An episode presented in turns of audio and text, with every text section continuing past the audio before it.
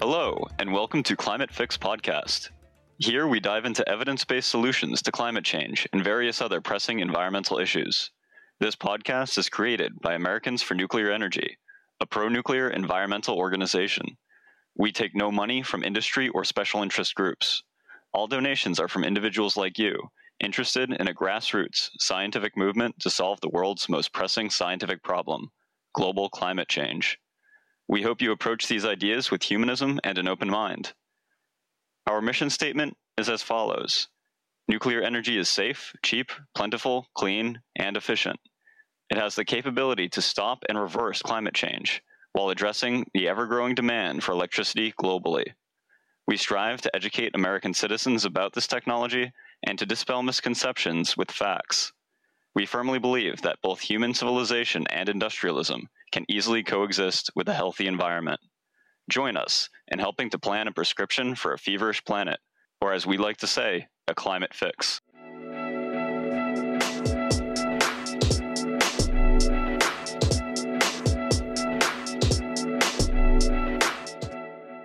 This is your host, Phil Ord. And this is your co host, Colby Kirk. The name of this episode is Ecomodernism Join the Movement. We are excited to have our friend Gabriel Ignetti on the show to chat about the environmental school of thought called Ecomodernism and his new organization, Ecomodernist Society of North America. Ecomodernism is a philosophy that reconciles human development with a thriving natural world. It focuses on evidence based technologies and policies that encourage decoupling mankind from the natural world, giving it room to rewild. One of the main ideas of ecomodernism is densification, meaning using land and resources as efficiently as possible with minimal encroachment on wild spaces. Thus, ecomodernists focus on and support things like nuclear power, GMOs, industrial agriculture, synthetic meat, material recycling, high density housing, and desalination. Such technologies make humans less dependent on nature. Here's a bit about Gabe. Gabe is a lifelong political activist chair of the newly founded Ecomodernist Society of North America, and creator of the Ecomodernist podcast. Gabe grew up in Brooklyn, New York, and is a retired public school teacher now living in Miami. He has served as vice president at large for the Central Labor Council of the U.S. Virgin Islands. His focus since retiring has been environmental issues, with a big passion for nuclear power. One of his biggest concerns is the looming climate crisis and is currently on the board of 350.org South Florida. I have been friends with Gabe for quite some time now, almost since the beginning of my journey as a pro nuclear environmental activist in 2014. I helped him launch his first few episodes of his Eco Modernist podcast, which I urge listeners to check out, as he has some amazing guests. Gabe is one of the most passionate environmentalists I've ever met, and truly cares about the planet and its future inhabitants. He is also a tireless advocate for many noble progressive causes, and is not afraid to rustle feathers in his own circles. He is also a warrior of scientific truth and an ardent defender of inquiry and evidence. That's awesome. He is a valuable voice in bringing skepticism to challenge the old ways of thinking within the traditional environmental movement. We need a lot more people talking about and advocating for this updated school of thought we call ecomodernism, I remember reading about ecomodernism when I was looking for a pro science version of environmentalism, because so many dominant ideas in the environmental movement seem to go against the actual science and what is beneficial for both the people and the planet. GMOs and nuclear energy, to name a few. I'm glad we are able to meet with Gabe, who is spearheading the presence of ecomodernism in North America. We often hear from climate activists and environmental pundits that we are not doing enough for climate change and that we need radical change in how we tackle the emissions problem. Ecomodernism, especially the support for nuclear power, brings radical change to the dominant narrative of environmentalism, which could actually yield achievable results. I couldn't agree more. We are in desperate need of an evidence based paradigm shift, and I think ecomodernism really tries to base itself on good science and data. This is why I, as someone who studied science in college, am so drawn to the philosophy. Also, the humanist nature of ecomodernism makes me feel less distressed and negative when it comes to human civilization and its effect on the environment. This is a great movement to which Gabe has dedicated his time. For sure. All right, then. Here's our discussion with Gabriel Ignetti.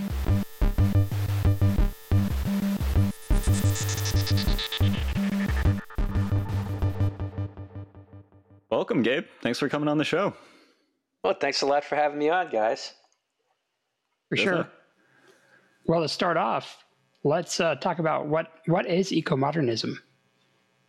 Well, ecomodernism is best described as being a fusion of modernity and ecology. And it's not an artificial uh, thing either, because they actually go together. And it is basically a philosophy that says that that energy density and density of people as well is the best way to save nature. And of course, the most energy dense way of producing energy is nuclear power, as we know. And the most dense way for people to be together is in cities, in high rise buildings, which is counter to the to the mainstream environmentalist trope, which says that like nuclear power is bad, and many environmentalists, you know, they even take a, a hissy fit about tall buildings. And sometimes it's a good concern if you don't have uh, any provisions made for mass transit. So I think that's a, a good qualifier. But I'd also like to say that ecomodernism is based on an ecomodernist manifesto, which a lot of people confuse because when people see manifestos and read manifestos, it's like this is how it is. So it was purposely used that that and was perfect was purposely used so as to make it open ended. And to me, I see there's two ways of interpreting it. One is how you interpret modernity. I mean, do you in- interpret modernity as being the status quo, or do you interpret modernity as being a process to get us to a better future that can be very critical of the status quo? So I don't see personally eco modernism to me as being a way of defending the status quo. It is a way to demand change. It is a way to connect with environmentalists to me. And I, have collaborated this with the European eco-modernists. I've been in touch with them. And uh, they have the same, they, they are demonstrations with, uh, what is it, uh, Extinction Rebellion.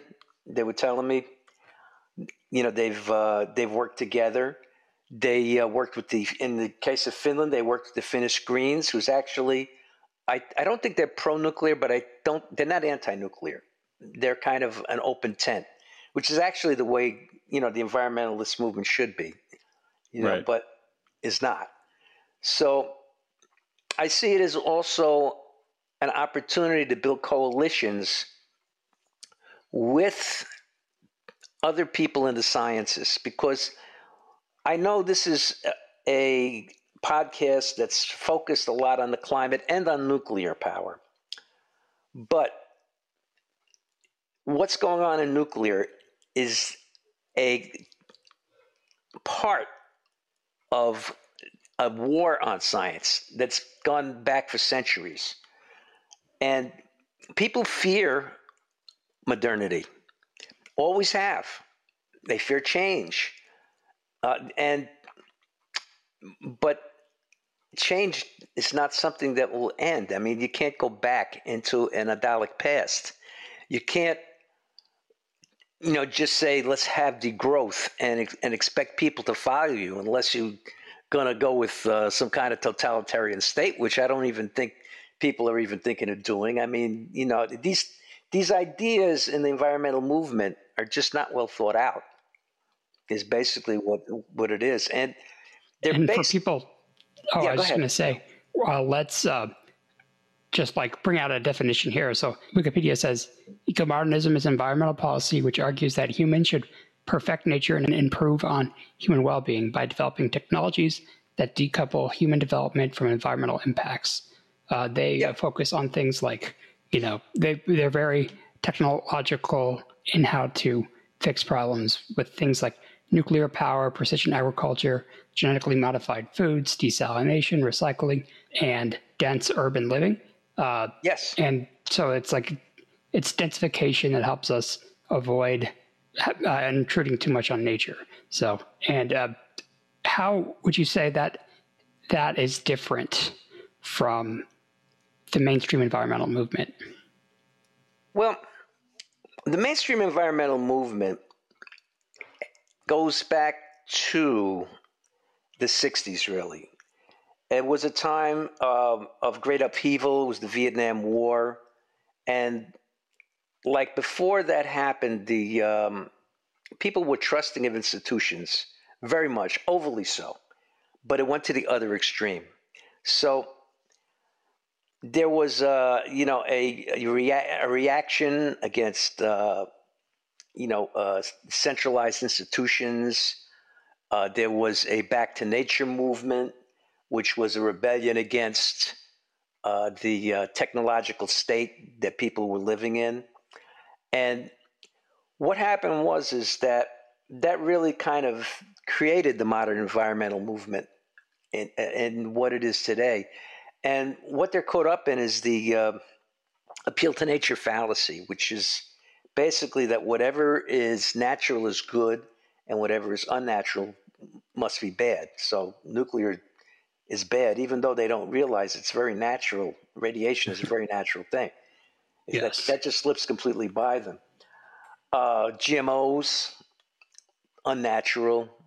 Uh, and you could go further than that naturopathic medicine, opposition to uh, big pharma, which uh, it's it, it even goes beyond environmentalism. So it's a um, that's pretty much the uh, and, and it's a problem.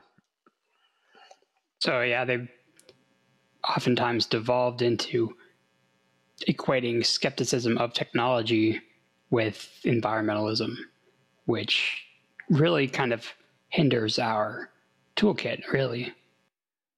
That tends to be a common problem because, uh, you know, I, I, when when I try to communicate science uh, with a lot of people, they'll often sort of frame a particular issue as being opposed to authority or being opposed to corruption. So they'll, it's not that they're you know they'll they'll be naming nuclear technology, but they'll be thinking like, oh, you really trust a private corporation who's only interested in profit to safely run a nuclear plant? Like, there's this this this sort of link that they have in their mind where uh, we can't trust a technology because it's being used by some other institution that they deem is inherently corrupt. So um, that that's certainly a, an obstacle to overcome.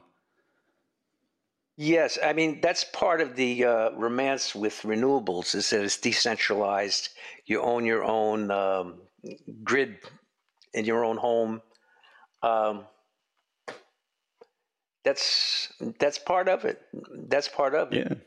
Yeah, that's uh, one of the issues that I, have certainly had with the environmental movement of today. Um, and sort of, so like, what would you say is uh, you know some of the other specific issues that you might have um, with the current environmental movement and how eco-modernism is uh, provides a good alternative to that well i think i pretty much covered it but i will say this that it needs to be more than a philosophy eco-modernism needs to be more than something we just talk about we need to be a movement. And that, by the way, is uh, why I have set up um, just recently the um, Eco Modernist Society of North America, which is an activist organization. And uh, by the way, there are eco modernist societies in Europe. They're in Finland, and they're in several countries now. And they ha- are forming a European eco modernist society as well. And the thing is this Eco, uh, environmentalism the way it is now, it's like a microcosm of a lot of what goes on in politics. And mm-hmm. the source of it is tribalism. I always say this we have instincts. We are not completely rational creatures, far from it. Few of us are. And even those people are, uh, you know, have to keep their emotions in check and try to be logical about things. It's not an easy thing to do. The thing about tribalism is this it, it predates human nature. It, it goes back to the herd, the alpha male. When you go into the uh, gorillas and chimpanzees, that's necess- that's a necessity in the wild to survive. You have to follow the leader. You have to uh, have group think. You have to, you know, you, you don't, you can't be different. You can't think different. So that is important in the wild. And another thing that's important in the wild is, is that you can't think things completely through. You have to deal constantly in short term thinking. And you have to have your fear levels is what protects you. In Neolithic times, if you're an animal in a jungle, if I'm going through the jungle or the forest or whatever, and I hear a lot of rustling in the bushes, I could think that, well, maybe it's a lion and maybe it isn't. But I have to assume the worst. My fear takes over. So we are very fear prone by nature. And science, on the other hand, is, uh, is, is far more bold than that, though they are careful. And the thing is that our fears get the best of it when it comes to all of these things and it takes over and right. we have an we have an inordinate uh, fear of things in reality i mean we think nothing about getting in a car and driving anywhere and that's way worse than living in a, a near nuclear power plant you know even Absolutely. walking down the street safer so you would say maybe they've become a little bit more i mean a little bit too reactionary to things instead yes. of critical thinkers Yes, there's evolutionary ex- explanations for that too, because uh, especially with the tribalism, because if if you got you know exiled from your local tribe as you know hunter gatherer or something, that could be the equivalent of a death sentence. You know, you mm-hmm. yes, you and and so there there's that you know evolutionary baggage of having a really extreme wiring to to be part of the group and to like uh, seek approval and and belonging to the group. Um, so that's yeah, that's that's something we have to contend with. We do, we do, and um, I'm going to tell you there was an experiment that was done called the Asch experiment. I don't know if you guys ever heard of that. Uh, Solomon Asch. this is way back, and I think in the 1960s or maybe the late 50s. But what he did was he took a group. He took a, he took a a group of people and had them. He paid them to be actors, and what he did was had like put up uh, like three sticks, and you could obviously you know you could see. I mean, it's not three sticks that you look at; it's on paper, you know.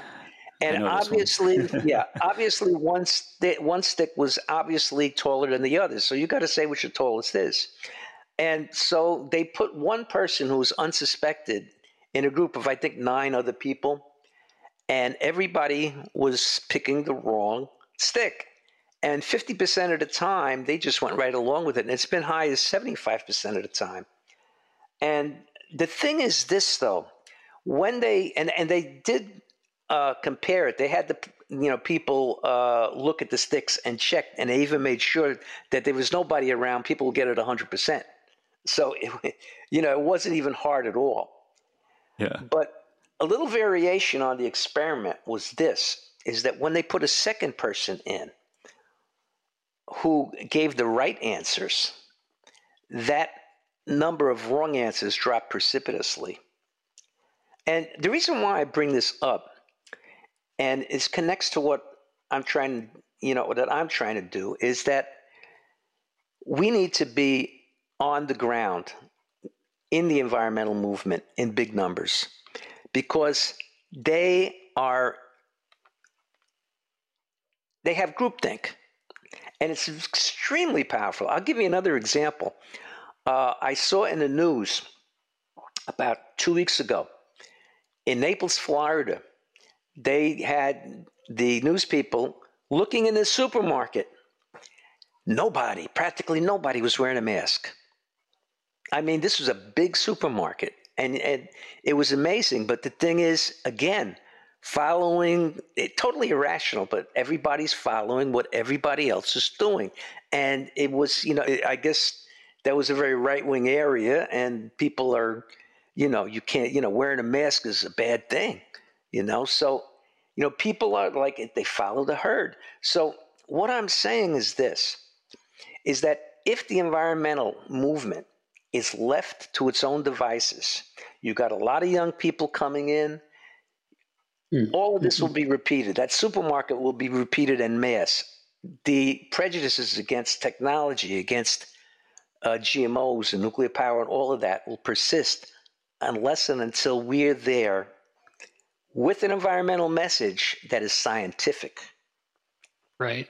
It's Great. it's kind of like the environmental movement is kind of lost direction and lost like a concrete focus. And we have to reintroduce that back into the movement with very straightforward scientific policies.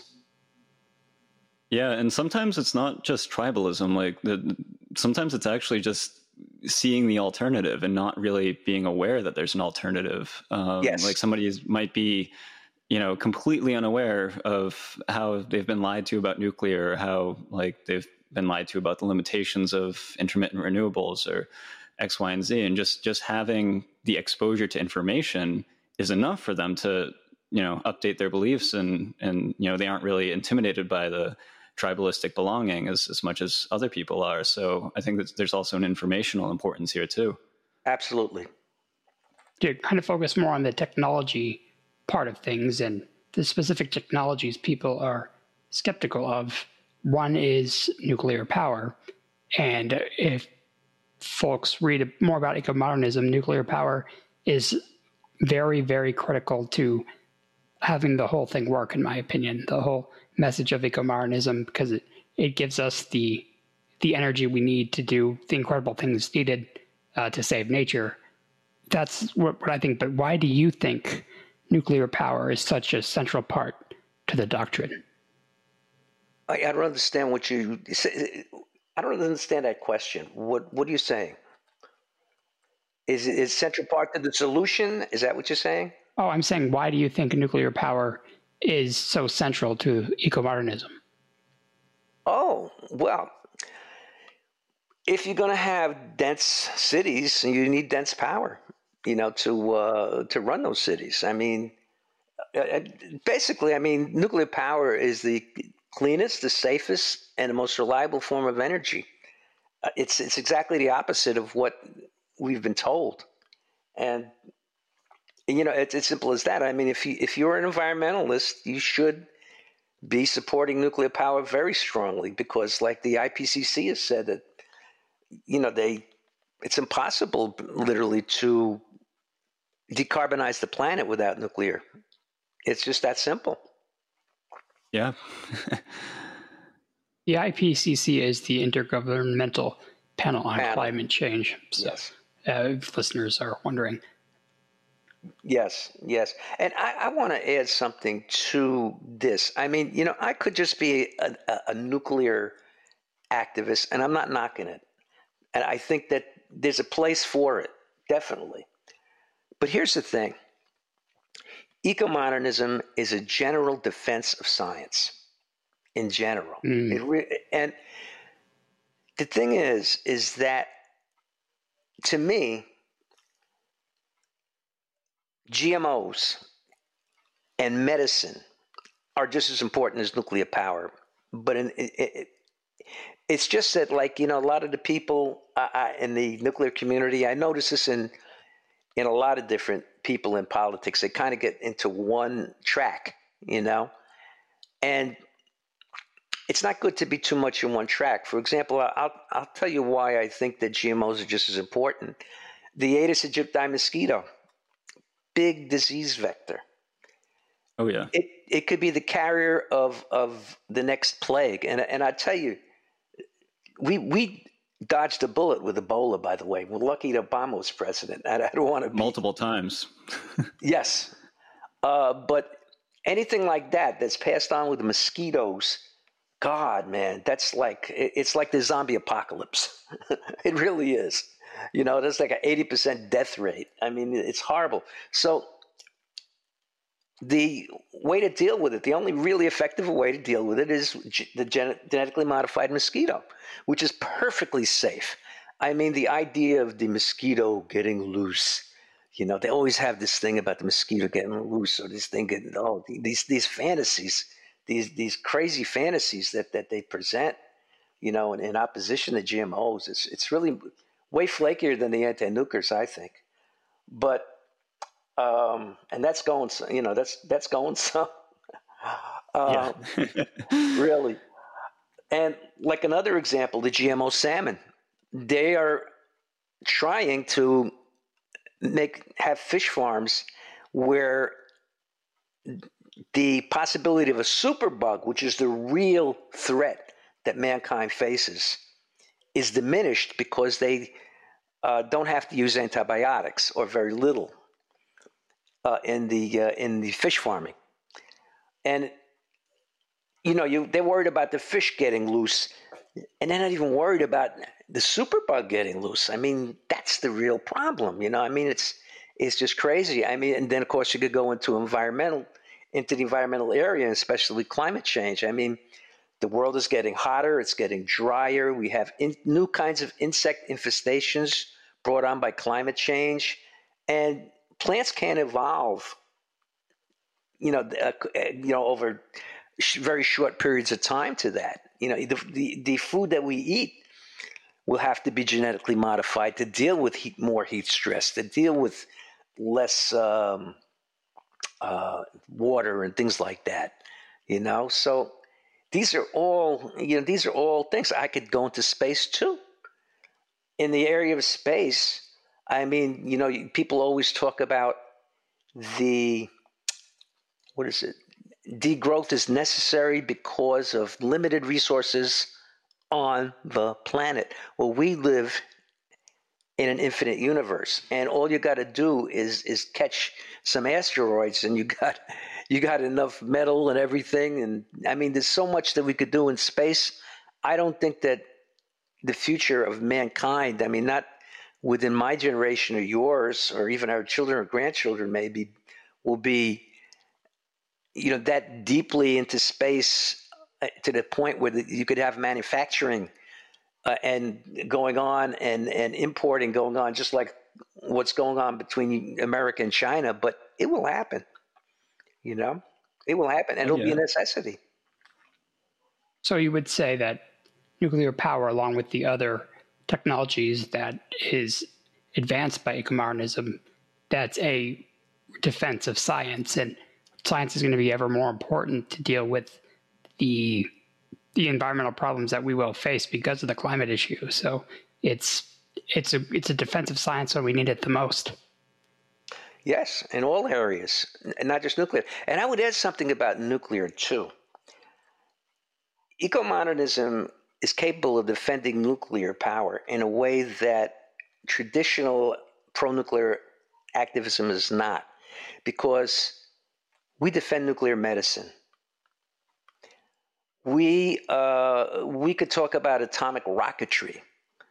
I mean, mm-hmm. nuclear power is not just those nuclear power plants. Nuclear energy has many, many applications outside of producing energy. Absolutely. And and we could talk about that. And and the thing is this ecomodernism is a vision. You know, to talk about nuclear is very wonky. You know, I mean, when we talk in our circles, I mean, I I hang out with you know pro nuclear people, and we could talk for hours and hours about the you know NuScale and the MSRs and the molten salt and the and the this and the that and you all get excited about it. But within our circle, that's exciting. But when you talk to the public, it's very wonky, you know. But if you present it in the context of science, science is a very it's a very bold vision as opposed to the the fear uh, the fearful vision of, of environmentalism, it's something that people could grab onto. And if you want to if you want to make change, you need to have a real vision. You can't just be like wonky and, and just talk about, you know, why nuclear is good as opposed to why it's bad. This is the vision of what nuclear could do. You know, take us into space, vertical farming, which is not possible really without nuclear power.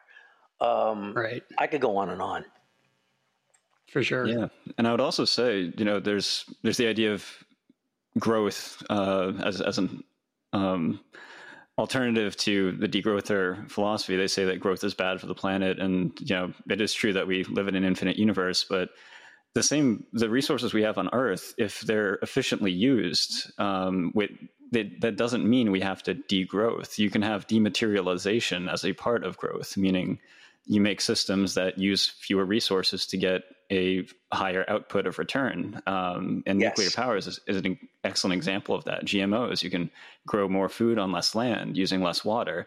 Uh, so it's it's not that you know. I, I, think one of the biggest problems with uh, degrowther mindsets is is one that they they don't actually understand the real consequences of trying to enforce something like that.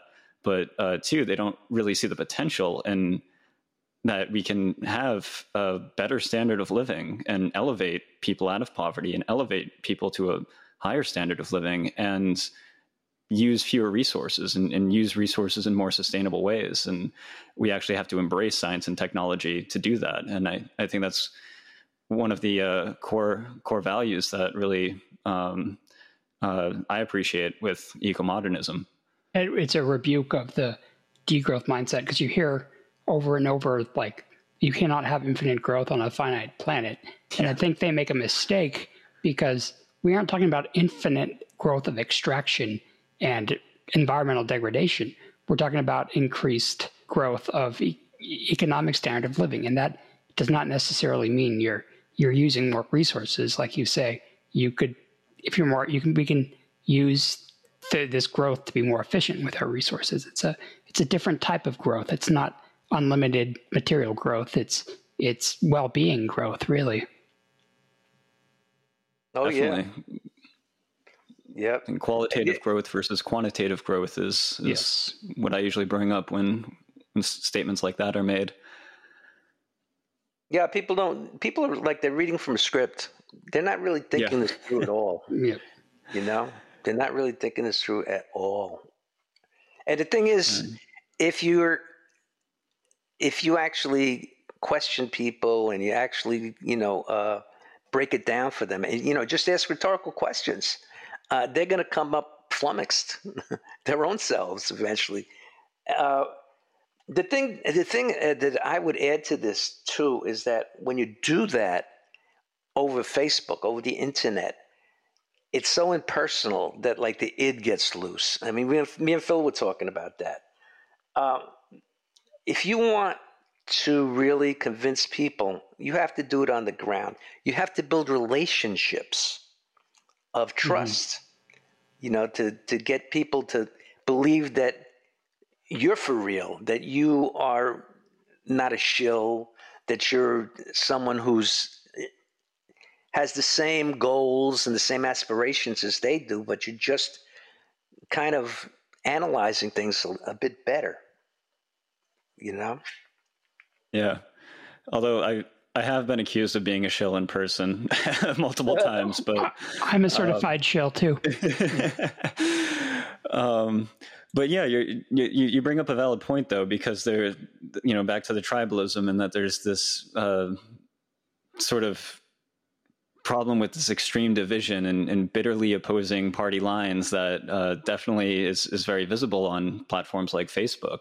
So, um, just from an informa- uh, informational standpoint, would you say that like the philosophy of eco-modernism is, is a good way to circumvent this?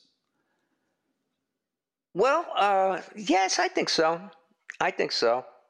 I, I think our biggest problem is that you know people are we don't have enough people who take an active role, donate, uh, even participate uh, in general.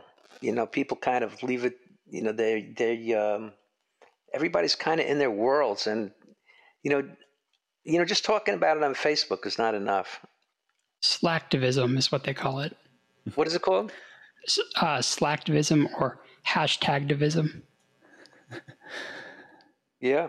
But yeah, I've gone to NRC hearings, you know, spoken at protest events, went out, talked to people. It's, it, I agree. It's, you know, the internet is a great place to learn and, you know, at least get information out. But uh, there, there definitely is a value to having one-on-one interactions with people in the real world, and they can see you're a real person with the same uh, goals and stuff. Um, and yeah, I think uh, when I sort of engage with people, like I, there, there seems to be this in, in the dominant mainstream political philosophy. There seems to be, you know, like the traditional conservative, like climate change isn't a problem or it's not real, or you know, there's there's sort of a downplaying of the severity of climate change, where um, you know, there's there's the problematic left where there's this anti-nuclear thing, but they admit climate change is a problem. Um, and and I sort of see this bizarre division where there's like one one group that kind of denies the problem and one group that denies the solution. And I, I think that nuclear energy, you know, is is one way to circumvent that and sort of bridge the divide. And I see eco-modernism on the, uh, you know, as a broader philosophy that incorporates a lot of issues to uh, have similar values on on other issues as well. Yeah, I, I feel eco-modernism can actually get you know people on the left and the right to agree on certain things in principle. Um, because, like you've said, Gabe, eco-modernism is a is a vision that kind of transcends the political bickering. You know. Yes. Well, um, moving on. Do you think you could tell us what you got you personally so interested in eco-modernism and its movement? Well, I mean, I could go back to what converted me was um, that movie. Uh, what was that movie? Uh, what was that? You know the movie. I'm, it's it's Pandora's Promise. Ah, yes, Pandora's Promise. Slip my tongue. That's what got me. That's what got me. Uh, opened me up to nuclear power. But I'll say, in terms of eco-modernism, I it, it, always intrigued me right from the time of the manifesto. Even even though I, I really uh, didn't have an understanding about nuclear power, but I did have a. I, I've always been an open-minded person, so I wanted to see if there's a better way. You know, if somebody says I have a better way, I I kind of my ears perk up. And mm-hmm. what really um, got me very fired up to start the Eco Modernist Society was uh, I'm in 350, uh, South Florida. It's part of 350.org. And there was this letter uh, by of 600 organizations with all kinds of demands that they were making that were really uh, pretty crazy. I know the one you're talking about. yes, yes. And I I said to my, you know, I am on the board of 350. You know, I spoke with the board and I tried to get to get them to kind of put some resistance to this thing, and I wasn't successful. And the thing is that you know they they, they don't want to make waves. You know, they, they actually agreed with me, but they don't want to make waves. You know, they they want they get their funding from 350, blah blah blah, and everything. And you know, they're nice people, but I I don't. Sometimes you got to take a stand you know absolutely uh, and this this letter demanded uh, a halt to nuclear energy, uh, biomass energy. Um, it said that the uh, any market based mechanism mm-hmm. was uh, they were vigorously opposed to the extent they said that if this these kinds of things were in climate legislation, that they would actually oppose the climate legislation, and that is what really got under my skin because I spent decades fighting global warming, and we're going to finally get some kind of action on climate, and you're going to oppose it because it doesn't fit your little uh, purity test. Purity test, exactly. Impossible purity test. Impossible purity test. Oh, dams as well. Hydro. Yeah, large hydro they opposed, mm-hmm. and, and, you know, and then I they said small hydro had to be, you know, under some, like whatever bizarre regulations they had in mind. And I have also heard you, people like. Yeah, go ahead.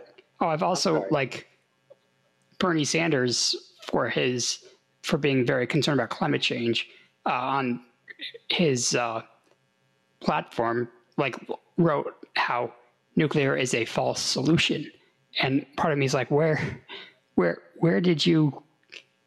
How can you say that? Like it's, it just, it, it mind boggles me. Well, Bernie Sanders is an old hippie from Vermont. We're actually from Brooklyn True. by way of Vermont. and he he he just uh, he, he kind of sticks to that trope, but that's a dangerous trope in terms of uh, uh, because you know you talk about the Energiewende in Germany, right? I mean, total disaster. I mean, they yeah. lead not just Europe but the whole world in the price of electricity because mm. of shutting down nuclear power. It's not it's not as you know. I mean, the you know people will say, oh, you know, the the the solar panels are so cheap, but I mean, it's it's not that simple. You know, yeah. it's it's a mess. They they uh, led the EU in deaths from colds. I think I think for many many years. I think it's kind of a race between them and Poland. I think, but um, horrible. And they spent a half a trillion euros. I mean, if we ever did that, I mean, that would be the end of the Democratic Party. I mean, you, you, Donald Trump or his heirs would, would be in control for God knows how long after a debacle yeah. like that. There would be no kind of climate energy, uh, solutions. And I will say this too people realize the total waste of money this is, and they're afraid of voting for progressives, and they're afraid of even voting for Democrats because of that you know? Yeah. And so they they are uh, I don't know, they it's, it's self defeating right from the start. So disclaimer, we are uh, we try to stay politically neutral, but yeah. we get what you're saying. Yeah, I mean you can't you can't leave politics totally out of this. You know, I mean I I try to be not bipartisan. You know, I'm, well, you know, whatever. I mean, we need to be bipartisan for this, though. I mean, you're absolutely right. I mean, I I don't want to get tribal about that with people, you know. And I say, hey, I'll you know build a plant that can run itself, provide reliable electricity, and uh, you know get a return on that investment, and also fight climate change at the same time. That's that's why nuclear is so important to this. Bridge, bridge the divide and check all the boxes. Um, yeah, and I can I can definitely see why personally you you kind of you've learned about these technologies and you kind of see how the traditional environmental movement starts to reject science. And then you kind of start looking at eco-modernism and just like dang there's really something here you know? Yeah. Yeah. So tell me uh, you're, you're, currently starting this new organization called the eco-modernist society of north america. Um, can you tell us more about it and you know the inspiration behind it? Well i kind of yeah i mean the inspiration was like i said um, it has to be done you know, it, it's just something that has to be done. And so, and nobody else is doing it. So I said, I said, well, I got to step up then. That's it. So, you know, I formed it. We, we've already started. We've, uh, we've got a, uh, it's not big right now, but we're trying to, uh, slowly get big. You know, we're working on getting things together. We, we meet every Saturday. Um, it's at two o'clock Eastern Time, 11 o'clock Pacific Time, and 7 o'clock at um, uh, Greenwich Mean Time. And okay. um, Yeah, and uh, we talk a lot about business, but we're, we're going to get away from that a bit because I'm going to start having uh, our uh, get-togethers earlier so we could take care of business and then kind of just talk with each other. But we're really trying to organize and get things together slowly but surely, uh, and um, you know, we yeah, make a Europe, change here. The Europeans have quite a few groups, and we're kind of lacking that here in North America. So it's good yeah, to nothing. get that going. So, so what would uh, becoming a member entail? Um, so like if someone was interested in joining and getting involved, how would they go well, about right that? Now, uh, right now, uh, we have not yet set up any dues. We've decided that we just want to leave it wide open. So there's no official membership as of yet. Uh, the reason being that you know it's it's better to get uh, some kind of momentum and popularity before uh, asking people for for money you know, in terms right. of that. So we we got to we just kind of taking it slow, you know, in in that in that respect, you know. Where, uh, where do people find like links to meetings? Yeah, our website, which is uh, kind of it's it's there. We we we're still working on it, but it's still good enough to look at. It's um, esna.earth. Now, ESNA stands for Eco Modernist, E, Society S, of N for North, and of course America, A. ESNA, E S N A, Eco-Modernist Society of North America. Um, it's it's esna.earth is the website. Earth. Okay. If you if you want to contact me, Eco-Modernist Society at esna.earth is um, you, could, you know that's my that that's our email. You'll probably find that on the on the website too. Yeah well, we've we've talked a lot, and we have a lot more to talk about. Uh, this is kind of open conversation now. Um, sure. But yeah, I like what you brought up about how you know it, it can be very difficult for one person to stand out against a whole crowd. Um, and this is an interesting thing that you mentioned in, in those uh, line experiments. If there's just one other person in the room, like going with you know the true answer, then that sort of gives provides the comfort for that other one person uh, to you know also align with the right answer and i think there was a, a, pretty entertaining ted talk about 10 years ago. I don't know if you saw this but um, it was the, uh, the dancing guy at a festival. Yes. You know what i'm talking about? Yeah. So there's yeah, I know. It was a video. video and this, this one guy dancing. And he, he's having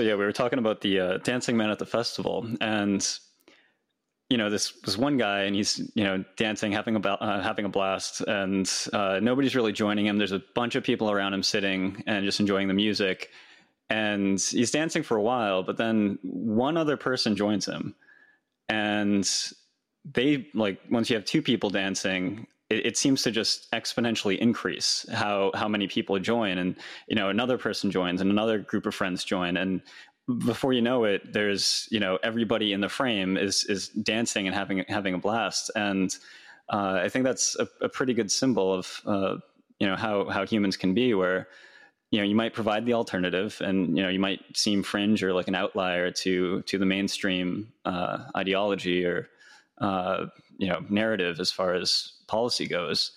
And as long as you provide that alternative and, and you communicate with people and you state your case and uh, show the values of, of why it's important to uh, support that alternative, um, then you can enable that exponential growth if, if everything's lined up. So I think it's really good that you're doing this. Yeah, and I, and I, and I would say uh, another cool thing is when I go to some like climate marches, you know, to to build a repertoire with people instead of just through the interwebs. Um, you show up with a sign that says, we need nuclear power, and then that gets a conversation started.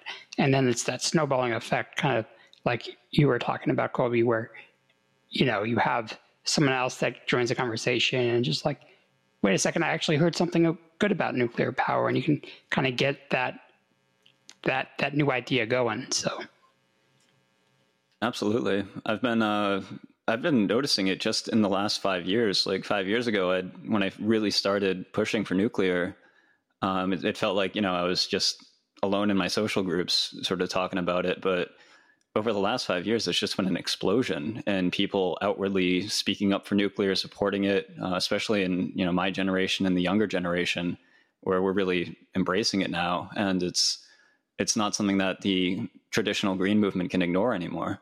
Good. Maybe like a, it's like a youth rebellion against their uh, elders. I, I've definitely, yeah, I, I can, I can definitely see that. And it's, and that's I think the ideas of eco-modernism. Like as long as we get out there and talk about them, that's that's the only way forward, really. Yeah, I I tell you, uh, I one thing I one trope that I hate is there are no technological solutions. You guys have heard of that? oh, constantly. Oh, it's it's all it's all just it's all just a if we as long as we draft the right policy, it'll magically get fixed. Yeah, I mean, I like technology. You know, we get into discussions sometimes on the internet groups about is the electric car a good thing? And guys will say, oh, because of this data and that data and then the other will say this data and that data to oppose that, you know, and there's this back and forth. And there's something that gets lost in the sauce there. And this is true of, so, of technology in general, that there's an evolution taking place. When you speak of the electric car, it is a something that's in progress. So it's like talking about if a baby is useful. You know? Mm, yeah. It, it really yeah. is. It's exactly what, and, and I, I'm just using an example of the electric car.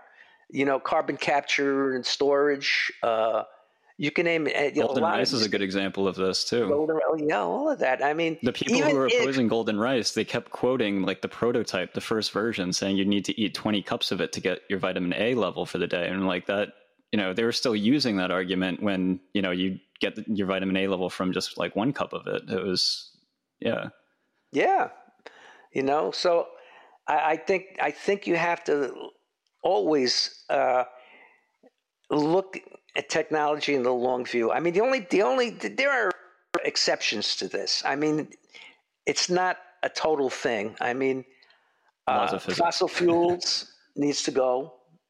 Yeah, that that's really a thing, and AI too. I mean, the military use of AI scares me. You know, so I mean, it's not a total thing about technology is all wonderful. I mean, we should be hmm. still be looking at it critically, but at the same time, right. as a whole, it, it's what is needed to save uh, uh, the planet. Right, and what kind of bothers me is is oftentimes the traditional environmental movement says there's no there's no technological solution, but yet they'll say, "Oh, but we have one. It's called wind and solar." And it's like, don't you kind of see how you're you're you're not being consistent here? And I think that's uh, very powerful, uh, right? To point, yeah, to point out the inconsistencies or the double standards, because if, if people start hearing about the double standards, they start to be like, yeah, that's not really fair, is it? You know? Or they'll yeah. they'll even take it a step further, like right on the nose, where you know they'll say, "Oh, well, that's that's just wind and solar right now. You know, solar panels are only going to get more efficient." But uh, you know, they're saying that in response to the problem with intermittency, and like intermittency can't be solved with an increase in conversion efficiency. But of course, we'll never solve the waste. we'll never solve the waste problem. That'll never happen but but uh, we're gonna get solar. You know, that's yeah. Yeah, we can recycle solar panels, but you can't recycle spent fuel. No, that's it's an it's an unsolvable problem. Um, you know, yeah. And also get into it with the uh, you know first of a kind versus nth of a kind. You know, that they, they want to judge nuclear shortcomings by like ancient reactor technology and you know from right. another industry entirely. They don't want to address anything with the new reactors or you know the potential for future reactors even. Yep. Absolutely. Yeah and uh, just just nuclear and technologies just offer so much hope to the problems, and it's just it's it, it does smell of anti-science rhetoric to be like, oh, let's just totally disregard technology. So, um, I don't have to say the arguments are so ridiculous. It's just mind-boggling, you know. Yeah, we do have to stand up for science and you know stand up for technology as as a responsible use because um, you know no matter what the policy is written, you're not going to you know eradicate polio without a polio vaccine like that. yeah, I'll try to you know cite some historical examples of why that argument just completely doesn't work. And you you know something too. I there's a psychology that keeps these kind of things going and it is groupthink. And, and going back to groupthink, and it, here's the thing: especially when you're in a movement, you know, political movement, we want harmony within the group. We don't want, you know, we because that makes us stronger in terms of getting our goals achieved. That's true, by yeah. the way. Yeah. So, in order to do that, we don't talk about certain things. Because, and the exact things that we don't talk about are the things that need to be talked about the most because they are controversial. And uh, the reason they are controversial uh, quite often is because there's really something that needs to break through or out into the open uh, and uh, break down prejudices. And you can't really make real progress unless you break through those prejudices. You, you can't have progress if you can't see past a stigma and really talk about it so you can actually solve things. Yeah, you got to put it on the table. You got to. You got to. It's funny. It's kind of like the Thanksgiving dinner assumed rules. Like, don't bring up the stuff that'll start an argument. Like, don't bring politics into Thanksgiving dinner. But you know, when you're actually in political groups, you know, they're, they're sort of following the same rules. And that's just very self defeating because you got to be able to be bold and, you know, address contradicting information, put it on the table, test the claims, challenge the claims, and, and see how to move forward. Well, thank you for joining us. It's yeah, uh, been a great talk, great. and uh, we hope to have you on again sometime. Well, thank you very much for having me. For sure. All right. Well, we'll talk to you later.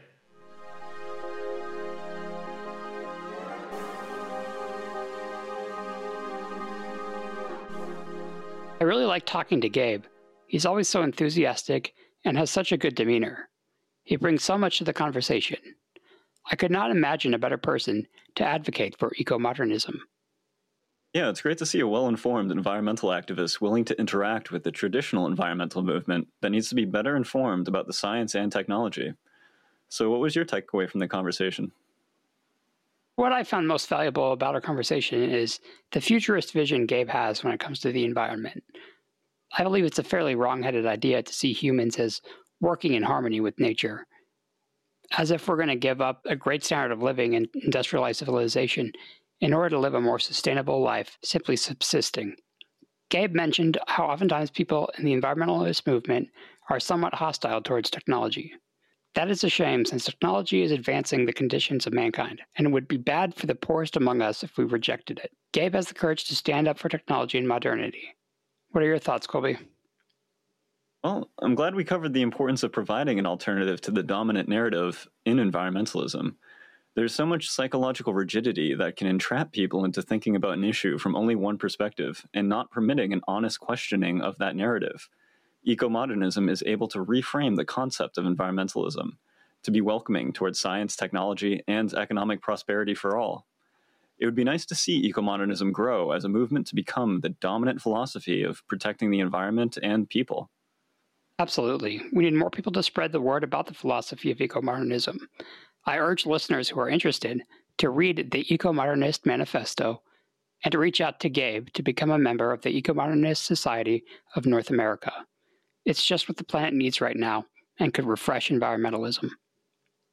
Sure.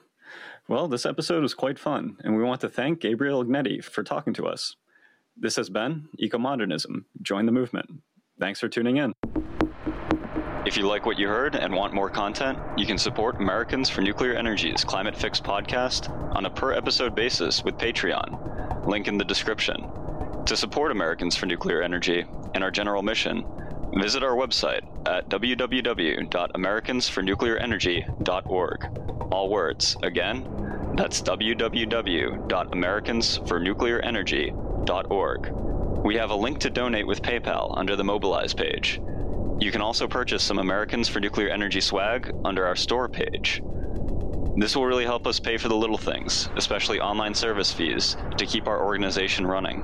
You can follow us on Facebook, Twitter, Instagram, Tumblr, and YouTube. Lastly, we really want your feedback. Let us know your thoughts, questions, and concerns. We have a message form on our website under the About section, or you could email us directly at main at americansfornuclearenergy.org all words. Again, that's main at americansfornuclearenergy.org. Thanks for tuning into this episode of Americans for Nuclear Energy's Climate Fix podcast. We'll see you next time.